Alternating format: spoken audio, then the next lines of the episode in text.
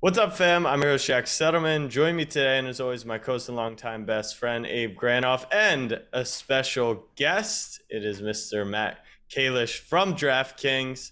Matt, normally I ask Abe what's on his mind, but we'll throw it over to you. What is on your mind today? Um, you know, before getting distracted by the Celtics news with like, you know, Durant, Jaylen, and all of that potential nonsense, I would say Reignmakers football and getting geared up in general for the NFL season was like my number one kind of preoccupation lately. Um, by the way, congrats on the underdog fantasy news. I just saw that like on my way in. Big, big Thank you. fundraise, lots of momentum, so it's pretty amazing. What's like CEO of winning at underdog entail exactly? A lot of It losing. hey, you gotta you gotta you gotta lose to learn and to get better. But it really is just you know having fun, putting out some picks, and I think what something we'll talk about is this community aspect of sports betting. You guys are the biggest player, but a lot of other companies are biting at your heels, and you've you've nailed this social tab in the app. So I'm excited to dive into all of that. But let's give some people some context. Uh, founded DraftKings. DraftKings, the biggest player in the world as it comes to the sports betting market here in the U.S. What was it like just starting DK, being in from the start, and have you always wanted to kind of play in this world? Yeah, definitely. I really got into, I guess, skill gaming starting with poker in college. And, you know, I was playing season long fantasy baseball while I was doing distance running at Columbia. So I was a like cross country and during track I was doing, you know, 5K and longer races. So fantasy baseball I got into with my running friends because we would be on these 10 mile runs. So you could go through all this stuff like stats of every single person and whatever. And so I remember this was when it was like Randy Johnson and uh, Curt Schilling were the elite, you know, both on the Diamondbacks and, and Mhm. that kind of era of things. So I got really into fantasy baseball, but that was always free. And then my exposure to kind of skill gaming for cash, where there was something more on the line, really came with poker starting in like very early 2000s. Um, I think I jumped in around uh, the time Rounders came out, uh, 2000, 2001. Uh, coincided with when I was a freshman in college. So I was like sitting in my dorm room learning the game. By the time the moneymaker uh, World Series of Poker boom came, I like kind of knew how to play poker, or at least better than most people who were jumping in. So um, that gave me the taste of like competing, success, winning. You know, like it felt good to like be competitive and be strong at a skill game. And then uh, that's always been a part of my sort of recreational life, but didn't really become my career until I was about 30 and left corporate America for DraftKings. Um, you know, Jason, Paul, and I, my two partners are Jason Robins and Paul Liberman. You know, we all wanted to start something, and uh, working in corporate America for eight years or so, that helped us with, you know, building a good foundation in marketing and analytics, operations. So I felt like we had a good, like, foundation to start something. We weren't literally just like straight out of college with no, uh, I guess, like, uh, uh, corporate experience or anything. So I thought that helped us maybe get off to a little bit of a cleaner, faster start. But um, you know, being able to work on products I'm passionate about and and like build new things that didn't exist before in the U.S. Especially, you know, it's been really how I spent the last ten years, and it's been really engaging, really fun for me. I want to go back to to 2018 when PASPA was repealed. Um, what was it like leading the charge on that bull rush of trying to be first in the industry to try and establish dominance in the sports betting industry in the United States? Because we've seen sports betting in a mature market overseas for quite some time. But with PASPA being repealed, everyone was trying to be first in line as it got repealed in the United States. What was that like for you trying to navigate? Okay, this is a space we need to get into the United States, but we also need to continue to prioritize all these other products and verticals we have, such as DFS. Yeah, at that time we were actually only operating DFS, and the idea of deviating from fantasy at all was a little bit of a hot topic in the company. And certainly there was lots of questions about who would be successful if U.S. sports betting opened up. you know, would it be like European operators coming in? Would it be big casino companies, fantasy operators like FanDuel, DraftKings, etc.? And uh, there's also ideas of like media companies such as Fox, ESPN, whatever. So there's like four or five different like types of company that people were speculating who would do well in sports betting. And you know, our our vision going in was like we're not a um, decades old European sports betting operator. So clearly, like we have things to learn. First thing we did is went off to UK, and this was back in late 2017. We just did a tour of a bunch of operators, like looked at a bunch of platforms. Um, built a relationship with this one in particular called Kambi. That you know, in the first few years of DraftKings Sportsbook, they were really supplying a lot of the odds, a lot of the content, and so we kind of learned really fast through a couple trips and started building out the platform and you know early on we were really focused on just wanting to own the front end experience and like the customer experience not necessarily all of the operations behind the scenes so you know we tried to integrate the DraftKings experience, same account, same wallet, like make it really seamless and easy to add a second product. Most of our effort was that, you know, building the sportsbook under the same uh, kind of KYC account, uh, everything. And for a year or two, you know, we were really, really focused on that. And then uh, around the time we went public, uh, which was about two years ago now, we concurrently merged with this other company called SBTech, and that really allowed us to own our full technology in sportsbook. So I would say we've been at it for you know four years. It's been a process of really getting from literally no foundation at all to building out, you know, what I think is a pretty good for four years. I'd say it's like a pretty damn good start for like a sports betting platform where you fully own all of the tech, trading, risk management, etc. And that being said, like we totally get we're competing against, you know, FanDuel is owned by Flutter, which is the biggest gambling company in the world by far. It's basically like a giant conglomerate of a million brands you know, MGM did a deal with Entain, who's the second biggest gambling company in the world. Both of them are like decades old, have 10 brands, operate in like dozens of countries. So totally get that, um, you know, maybe four years in, every single aspect's not perfectly there uh, to where decades old companies are. But I think what we've always been able to do is lean on just really special understanding of a U.S. consumer in the sports betting and gambling space, and being very specialized there has helped us with, you know, staying differentiated, building a meaningful like brand that people you know think is for them that they really connect with, um, and. Uh, you know, so I think it's like the understanding of the U.S. consumer has really helped us always stay out in front and and stay in the mix as we invest in our platforms and build them out. I think you guys have done a tremendous job being advanced as well. And I think it's your vision a lot of the time that is seeing ahead. And when we all got into maybe not crypto recently, but NFTs for sure, what would you say, you know, brought you into NFTs? Was it your passion? Was it a money making opportunity, smart people around you? And then why did you think it was so important that you wanted to bring it to, to DraftKings? I would say it was this idea of there was a little bit of a forcing mechanism during the very very beginning part of COVID when the sport lockdown happened, which was like March, April, May, I believe of 2020. And so the first thing we saw is just behavior seemed to go towards whatever live sports were available. So, t- like table tennis or something in the sports book was getting a lot of attention, it, like the Russian table tennis leagues or something. And so it was like this appetite for live sports was the initial wave, and then much more started to see these alternate forms of investment or speculation pop up. So, whether it was day trading stocks or collecting baseball cards. Um, those sort of things.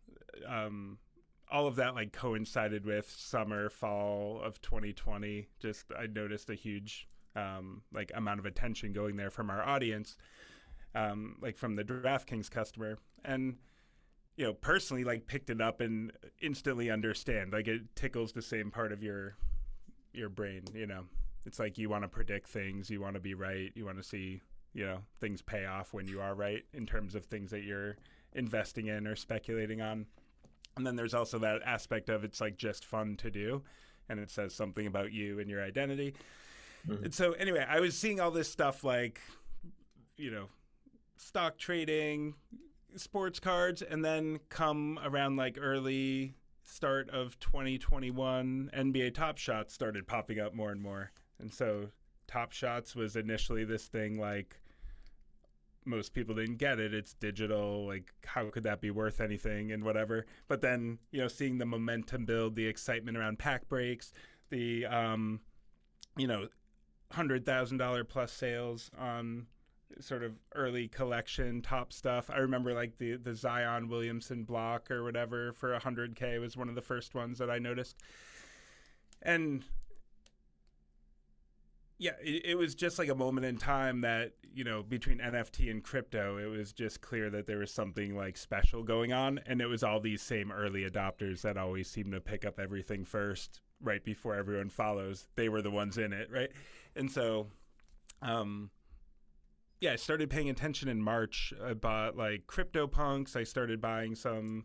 Uh, other projects probably like four months later, but for a few months I was just like learning the very very basic stuff about uh, like blockchain, crypto, um, and NFTs, and then you know started getting really really more um, like diverse and heavily invested. I would say over the summer, I started doing a podcast with Gary Vaynerchuk um, about we called it props and drops, but it was you know mainly NFTs, um, projects, drops, crypto stuff, and then a little bit of sports betting, and uh, spent I would say like a year or so really just going super super deep. And you know in parallel at DraftKings you know one of the nice things about DraftKings is it's founder led you know we control the roadmap. We're able to really I think um, in a pretty agile way go after opportunities that we know are good fits for our audience. So you know pretty quickly we started building out like a, a, nft marketplace that would allow us to then build projects on top of you know uh, like an owned and operated uh, experience. So um, i guess like that brings us to um, maybe like six months ago six to eight months ago when we entered into it our first i think like big ip deal with the nflpa so that was at the end of last year uh, and basically, what we said was NFTs are cool. Like, people love NFTs, but really, what people go to DraftKings for is the games. Like, we build competition games. You can win big prizing. That's like the number one thing that we do best. So we started putting much more of our focus on how do you build a platform that like is endemic to DraftKings experience wise. You know, that gives you utility across the platform or like games that are driven specifically off NFT ownership, that kind of stuff. And so we entered into like an agreement with the NFLPA to build um, like NFT driven fantasy football for the upcoming football season. We did a similar deal with the UFC uh, to enter into a like fantasy sports NFT gaming uh, relationship there. And so that was our initial foray into creating what's now called Reignmakers, which is, you know, I think it'll be a tremendous franchise. It it's a lot like EA Sports Ultimate Team, but has some other aspects of, um, you know, uh, I compare it to things like Magic: The Gathering in the sense that it's a game, but you own the card forever too, right? So it's not just EA Sports where you lose your whole team at the end of the year, you know. so um, just working on that, trying to build, you know, the product out, build the messaging in a way that like consumers would understand it, whether you're hardcore crypto or not. You know, all of that has been really like the biggest part of the journey lately. Yeah, I think it's interesting where you you talk about the NFT craze when the sports lockdown uh, happened because it kind of felt like during that time, like if you weren't early, you were late right? And it's like people were had that buyer's hesitancy where they didn't want to get involved because they felt like okay i'm buying at the peak. There's no point in this. And i think you see a lot of crossover between uh, nfts and this and um, the sportsbook industry whereas PASPA was repealed in 2018 and now you kind of see this where four big players like yourself fanduel the mgms the caesars are kind of controlling 85 to 90 percent of the market and now it's just how what do we need to do to differentiate ourselves from the top so i'm curious if you see whether it's five years down the line 10 years down the line 20 years down the line a crossover between crypto nfts and sports books to the point where maybe one day we're looking at i'm betting on celtics warriors in the finals even though we can agree if that'll ever happen again. Um, and you're and you're betting cryptocurrency instead of USD. Do you see that playing out in the future whatsoever? Yeah, for sure. I mean, these sort of things exist in the, I guess, like unregulated world, and I think over time the regulation often will catch up. You know, DraftKings is so heavily like licensed and regulated across all our products. I personally have like 20 plus gambling licenses across different states. Um, Jason, Paul, all of us do, you know. So there's all this kind of um, commitment that we've made to do things the right way and oversight to make sure that we do, in fact, like do things the right way. So we're never gonna do anything that's like outside of the, I think, pretty clear bounds. And that's been a lot of the fun and a lot of the effort around launching an NFT marketplace and and building games like Reignmakers and giving utility through NFTs. All of this stuff is um,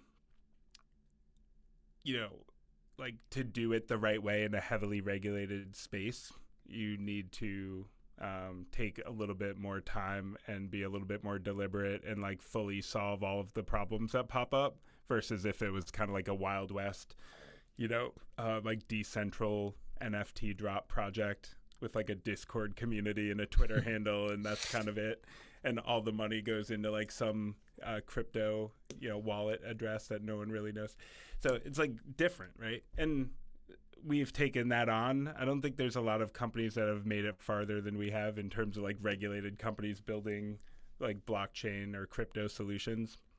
Um, and it never goes as fast as you want, but I think over time, like as there's more gravitation towards things like you know adoption of crypto, ability to do things like take payments and whatever, take bets in those in those currencies, I think will become a thing. Um, and I don't know when, but I think it'll become like a thing that just it's a win-win for everyone. Right now, you guys are obviously publicly traded company. I follow you on Twitter for your incredible takes on the Celtics, but every time I click in to see what the people are saying, you've definitely got haters as it relates to you know where the DK stock price is on that day. so curious. You know, I, I have a million followers on Snapchat. I'm the biggest Lamar Jackson fan in the world. 90% of the replies are negatively filled. How do you deal on a day to day basis or holistically with what would be perceived as haters? Um, well, I just have like an absurdly like strong level of conviction about the stuff we're working on, so it doesn't really make me question if we're on the right track all that much. But um, yeah, I have certainly noticed the extremely strong cycles of things in the world between like being very much um, like all of the wind is at your sails in the world and nothing could go any better to like nothing you know uh, is going according to plan and vice versa for 10 years at DraftKings. So yes, like I've like seen as has you know everyone in the company I think seen these things like either super favorable, super unfavorable like sentiments or whatever.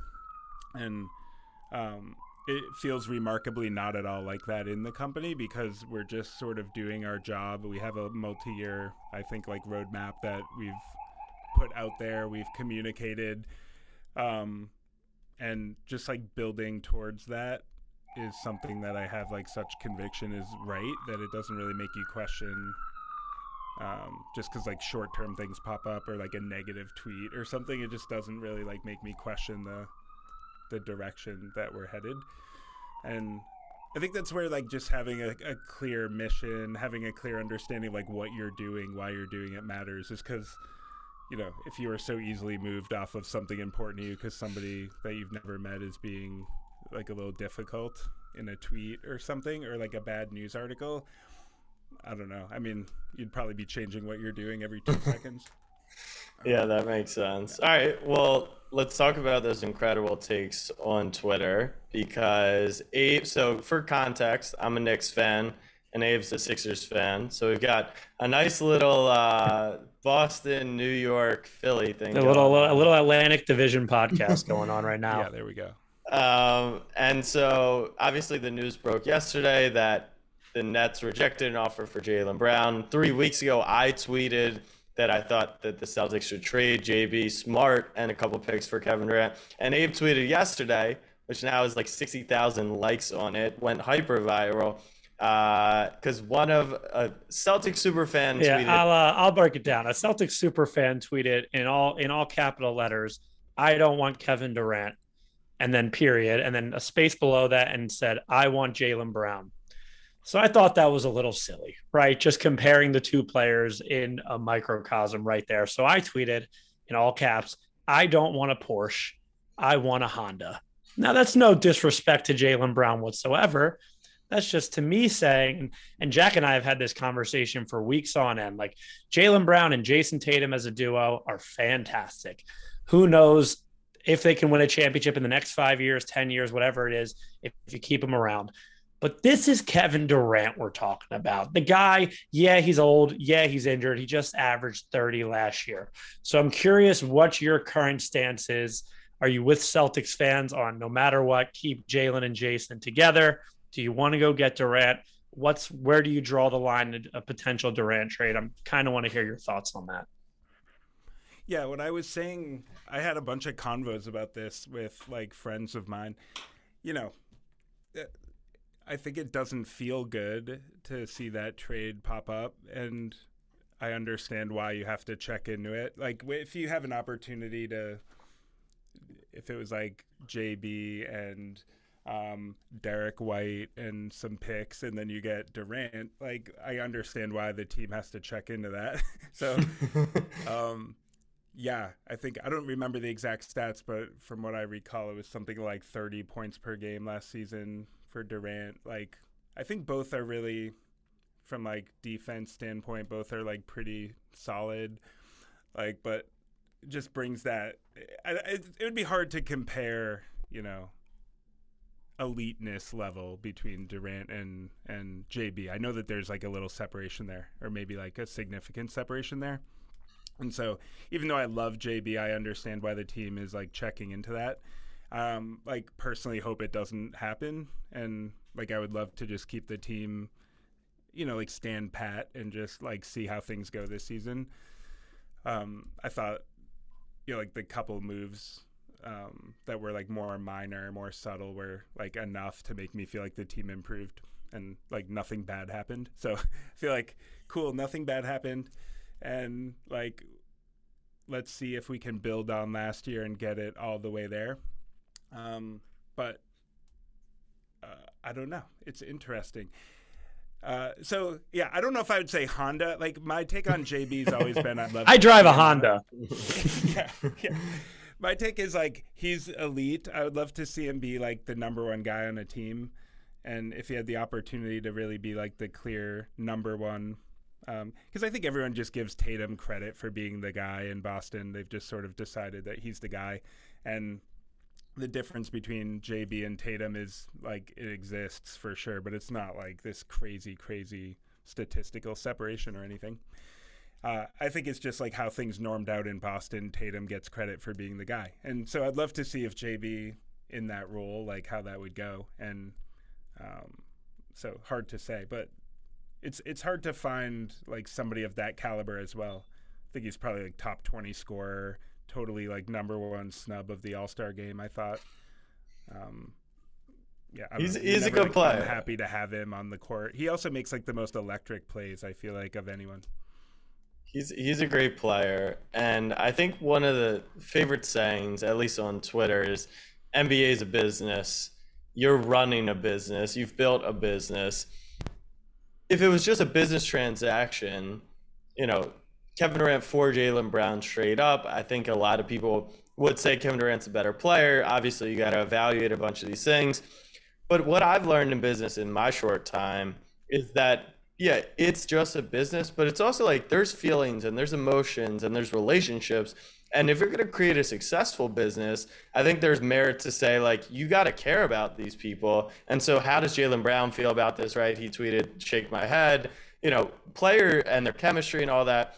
Have you in your business life, like, how do you manage it's just business versus personal feelings and, and personal relationships? I don't, it sucks. So I don't know. it's not really that great ever. Um, yeah, I think sports might even be a like a heightened version of that, where there's tens of thousands of fans who care about you know the team so much and they really like put it out there so the idea of somebody leaving the team always doesn't feel good they they thread the needle a little bit when it's Aaron Nesmith getting traded. They can kind of get away with it, but not when if you get into the territory of um, even somebody like Marcus Smart, who I know many would say is like being quite overrated at the moment, which I don't I don't know. Like the reason he's so overrated, I think, is because he brings so much to the like. Um, if you're a fan, you really gravitate to him. He adds a lot of energy. He makes you like feel a certain way for the team. That's like more than it would be if he wasn't there. And so, yeah, people are going to be kind of pissed if Marcus Smart gets traded or, or whatever. And same with JB. I mean, he's like, I, I don't know. People just like get these connections, and it's it's hard. He's, he's homegrown. I there was a funny. I'm curious about this because are you a you're a Patriots, Red Sox? Are you all Boston? Yeah, I don't really like um follow aside from the Celtic. I have season tickets to the Celtics, and I don't really follow anything else all that closely.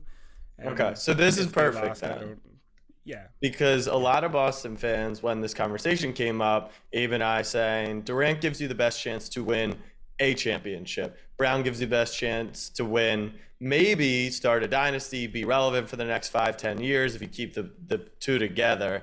And then there's people saying there's value to the homegrown championship, which I pointed to. Yes, if you had Tom Brady and you're a Boston sports fan, but the C's have won in the past 36 years.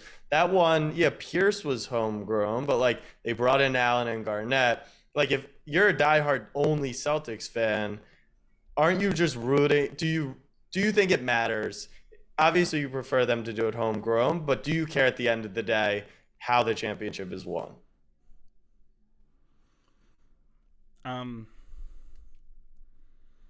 I do. Yeah, I actually personally do. I would prefer to not need Durant, like to get it done, and I think at the same time, like I know how tough it, like it's going to be extremely tough to win a title to beat, um, like for example, how are we going to beat the Bucks next year? That's going to be a really tough challenge, and uh, we like just got we kind of like just scraped by this year with no Middleton and whatever. Um, it, it's tough. So it's so competitive. So many teams are just stacked with like insane talent. It's potentially like near impossible to homegrown a winning team like that. But you know, Celtics might be a case where it's close enough where you just like see if you can make it happen for a year or two. I think yeah. the contracts are up in like 24, 2024 or something like that uh, for JB. And so I feel like they got like one or two more shots with the core. Um, maybe like uh, who's even up, right? It's um, Grant Williams and Al Horford, I think, are the only contracts that are really up in the next two years. Yeah. So you get a little opportunity to like see if you can make it happen in a homegrown way, and that feels fun to me. So I don't know. It would be a little disappointing to see the the Durant thing happen as a fan, but I also get it, and if it does happen, I'll like fully get behind it. yeah, that is like the most. That is the most. One of the most amazing problems to have in sports is, damn, my team just acquired Kevin Durant. Yeah, for sure. I feel like that's where Boston, like in general, not just yourself, because you're more of just a Celtics fan, but a lot of Boston shares your same sentiment. Is like they want to go get it done, um, organically, homegrown, because to be honest to them, a championship doesn't mean that someone like Jack, who's a Ravens, a Baltimore fan,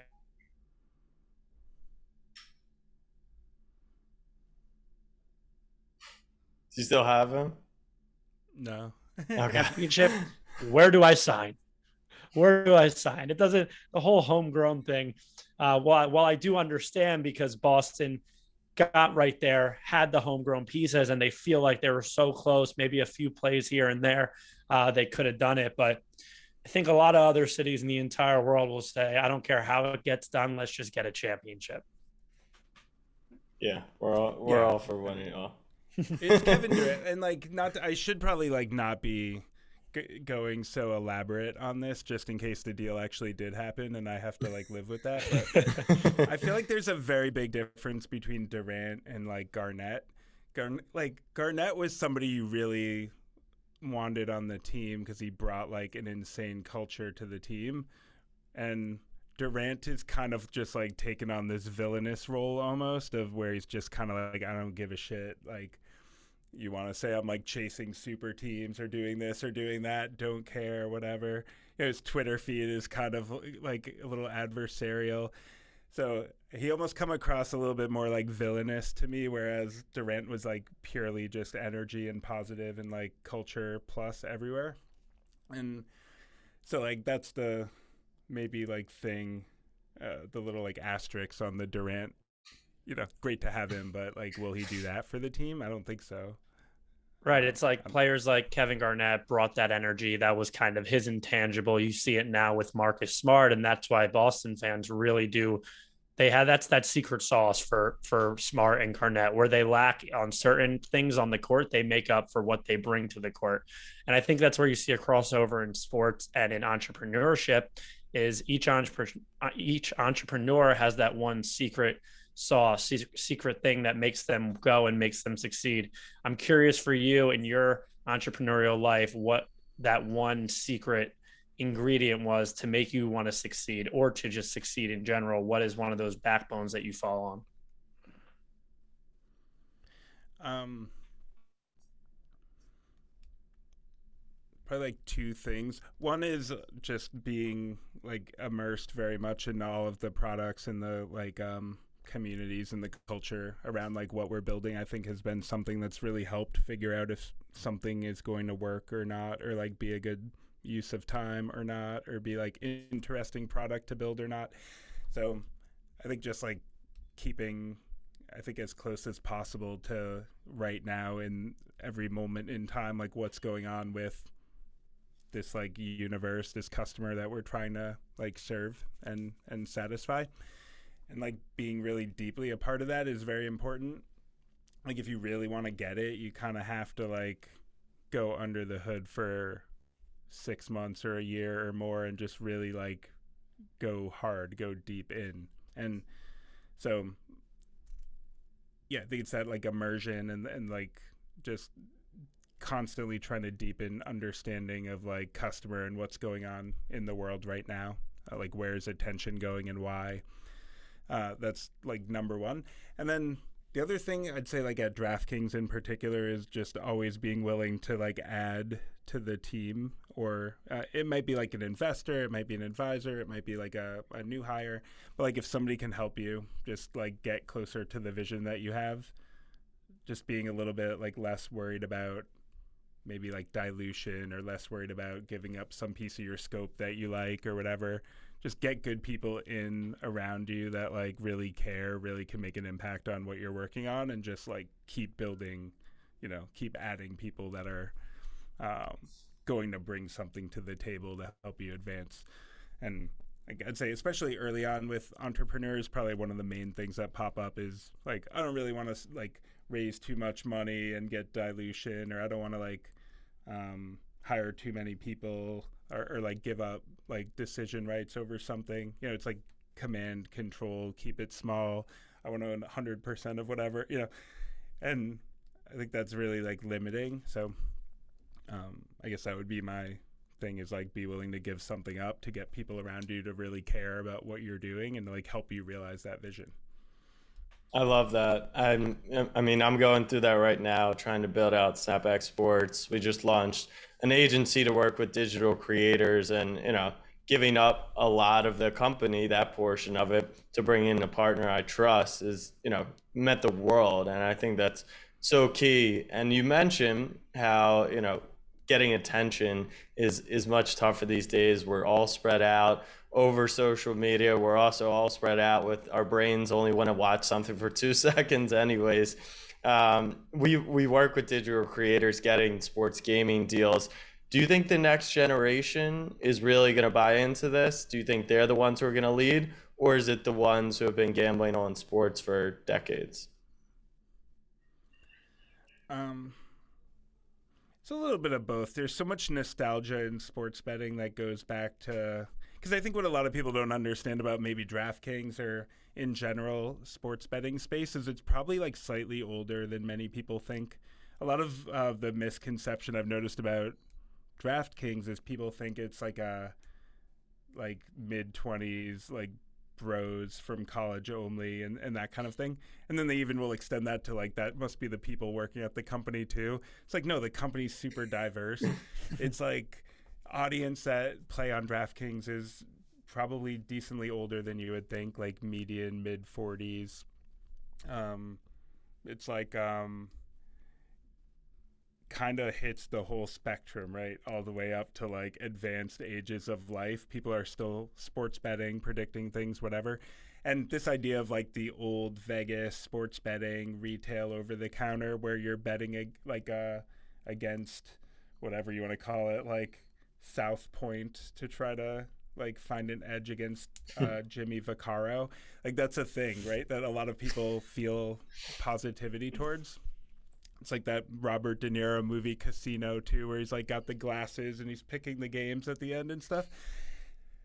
So there's there's like a real thing there that I think is not to be like dismissed and there's a whole like honor code in and of itself within that world I feel like on the um like if you're like a sharper advantage bettor or something like there's a whole honor code around that of like how it should work or what's okay and what's not and then i think like younger generations don't necessarily have the same sense of like nostalgia for those same things or they might have a different framework that they apply different things that they're looking for.